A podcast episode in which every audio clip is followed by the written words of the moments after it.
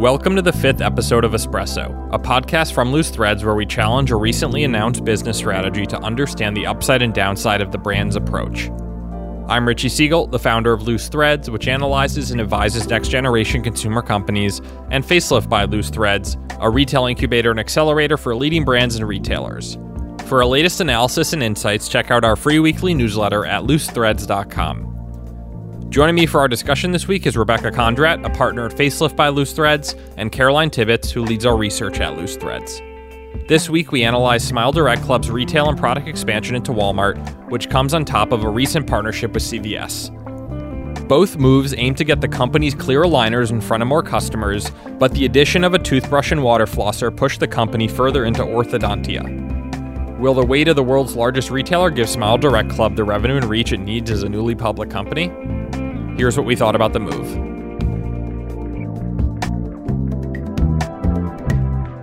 Given the fact that Smile Direct Club has been trading well below its opening IPO price for quite some time, I mean, since it IPO'd, and also the fire that it's come under from the, call it traditional dental industry on its smile shops, I think it needs to diversify into making different products, white label products makes total sense. Walmart actually makes a lot of sense as a choice over Target because, in my opinion at least, Target is so full of D2C noise at this point. It'll at least be able to stand out. I think they have some end cap positioning. So, this I think will work for what they're trying to do, which is get their brand out there. Will it make their stock go up? It did surge a bit, but nowhere close to its IPO price. They also thought that Walmart might be a better idea due to the direct to consumer volume in Target stores. However, is that really true? Is it just the nature of direct to consumer? Because Walmart has its fair amount as well, right? I mean, that's true. I guess all of the legacy players have some direct to consumer, at least in this kind of like grocery slash pharmacy space. They all seem to kind of have Birchbox and Glam Squad and all of these brands in there. I think that Walmart is going to reach more people because what they're trying to do is democratize orthodontia and make it more accessible from a pricing standpoint and also just like general dental health, which is what they're doing with these products. So I feel like Walmart is more in the areas that may need that. I think it's really more about the audience, right? Like Target is still a higher brow department yeah. store. Walmart is the every person store. And Smile Direct has a few hundred million dollars in revenue. They're clearly outside of like the early adopter canon and they're trying to go big, they're trying to grow their revenue, all those things. There's probably no better place beyond Walmart in assuming that they won't do Amazon. Right, it's the biggest store in the world. So isn't the angle in being in Walmart because they're just offering toothbrushes and whitening products. So is the idea that a Walmart customer purchases these items and then will go on to spend $1800 to get teeth straighteners. But I feel like the shopper would need to investigate that and I don't know that people are that patient or interested in doing so. Walmart shoppers specifically. It's an interesting strategy though of like take a commodity product which they maybe make a little bit of money on but very little and just say let's get people to use our toothbrushes and like all those things that they're just going to put every day into their lives and become part of the daily ritual. And then say if they start to care maybe they'll go invest in some of these higher kind of value things right? It's the opposite of what quip is doing. Quip started as a toothbrush and then is backing into all of these other healthcare and call it adjacent upsells versus Smile Direct started on the high ticket items and now is going back into the commodity products. The other thing that commodity products does for Smile Direct Club is it gets it into dental offices. And so if dentists are giving out their products or recommending their products, then when it does come time to spend money to straighten your teeth, traditional braces are still very expensive. Six grand. Yes. And these invisible aligners are a great option for someone who can't spend six grand. 1800 is sounds amazing. So if you can get even the dental professionals to recommend it, now there's a little bit of like tension there. So I'm not sure if they would be willing to do that at this juncture, but at least if they can carry the products, it's something to show that like the brand is trusted by professionals. What do we think of the difference between going into Walmart and going into CVS? They're in a thousand CVS locations. They're going into over 2,500 Walmart doors. Do you need CVS if you now have Walmart? Do you want to just be everywhere? Well, the product offering is different. At CVS, it's only in CVS pharmacy locations. And as to your point, there's someone on staff who can help you. And it's about the aligner. Whereas Walmart is purely about secondary products, adjacent products. I see CVS as a bit of a replacement. They have 300 smile shops. I don't know that they'll close them, but they have, especially in California, which is highly regulated, come under some fire. And if they end up having to close some smile shops, CVS is kind of a replacement for those. And then Walmart is more about building brand recognition and brand affinity in my mind. It reminds me of a lot of Theranos because they tried that with Walgreens You're right. and it totally imploded. well, it imploded because the technology was Yeah. completely false.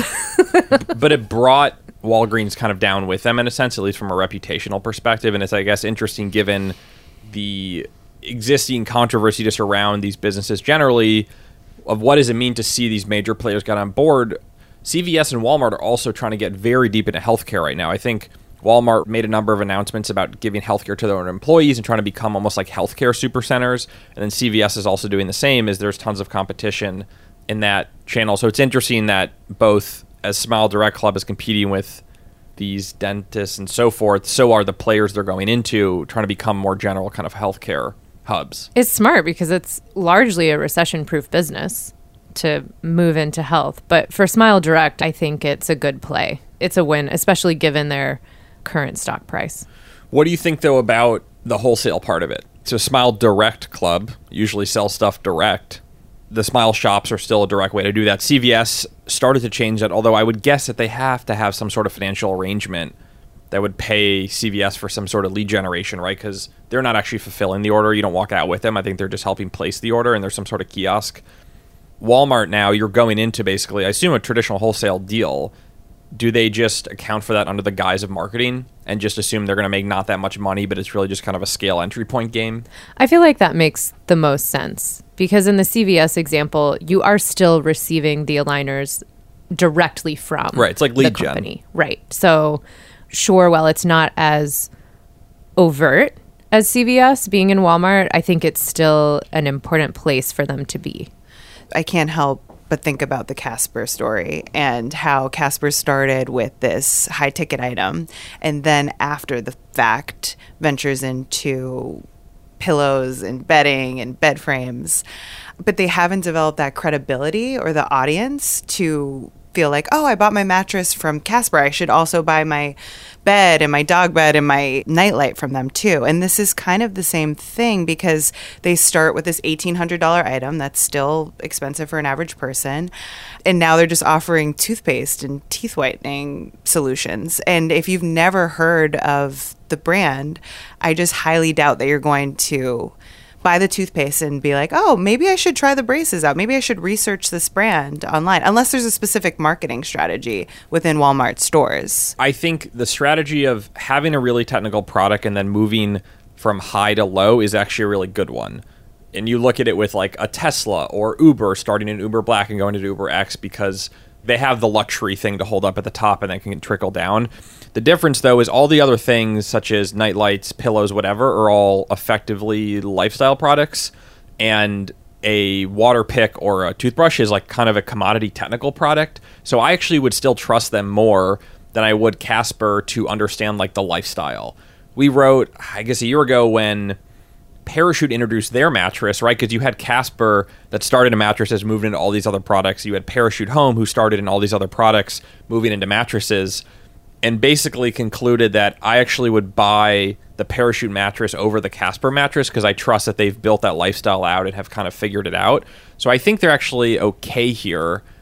The opposite, though, is Quip, which I think, again, if you start as just a toothbrush company, I don't really trust you in healthcare. I would trust you as a toothbrush company, but I don't know if I trust you with my health or my insurance or like any of those things. I think it depends like where the starting point and the ending point is, and I guess the nature of those products. Because I still think Smile Direct Club is just a great name for any sort of oral care brand. I mean, yeah, just sheer branding alone, if you're walking down the aisle and something has literally a smile on it and you want a nice smile, aren't you going to buy it or be more apt to buy it, I suppose? I mean, I agree from the technical standpoint, the water pick, perhaps the toothbrush, I guess, but how many toothpaste options and whitening options does one have?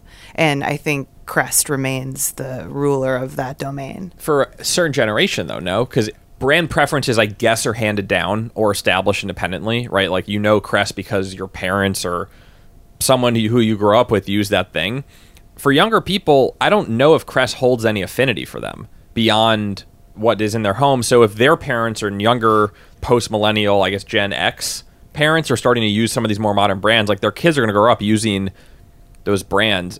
Like I actually don't know that much about Crest. I know that people use it and I know that dentists recommend it or Colgate or whatever it is. But beyond that, they're kind of just a toothpaste company versus Smile Direct. If they're like helping people fix their teeth, that seems like a higher level brand pillar to trust them on than just like toothpaste. I think being a legacy player makes them even more susceptible to be swapped out by the younger generation. And especially the problem that they're solving is such a delicate issue. I'm sure you all know people who are adults and wish that they had gotten braces when they were younger and now's their chance and they can actually afford it. It's a very social media driven thing as well of like people are only going to be photographed more and only care about their images more.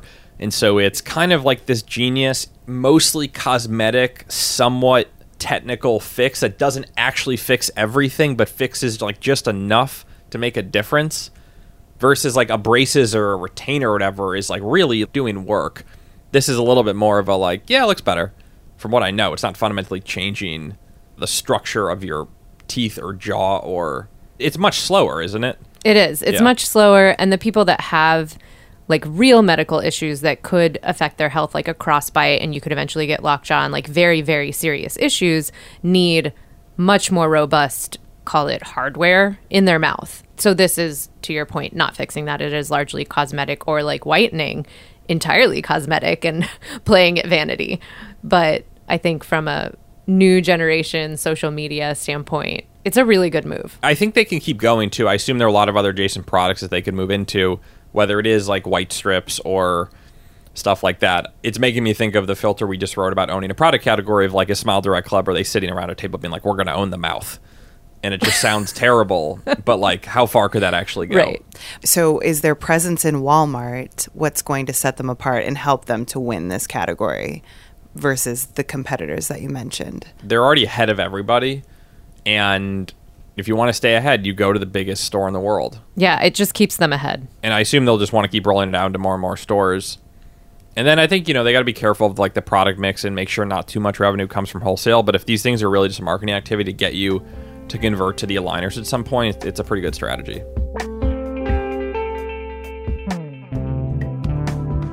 Thanks for listening to Espresso, a Loose Threads podcast. You can read full transcripts of the podcast and join the newsletter at loosethreads.com. Feel free to leave a review on iTunes. We always appreciate it. And thanks to George Drake Jr. for editing this episode.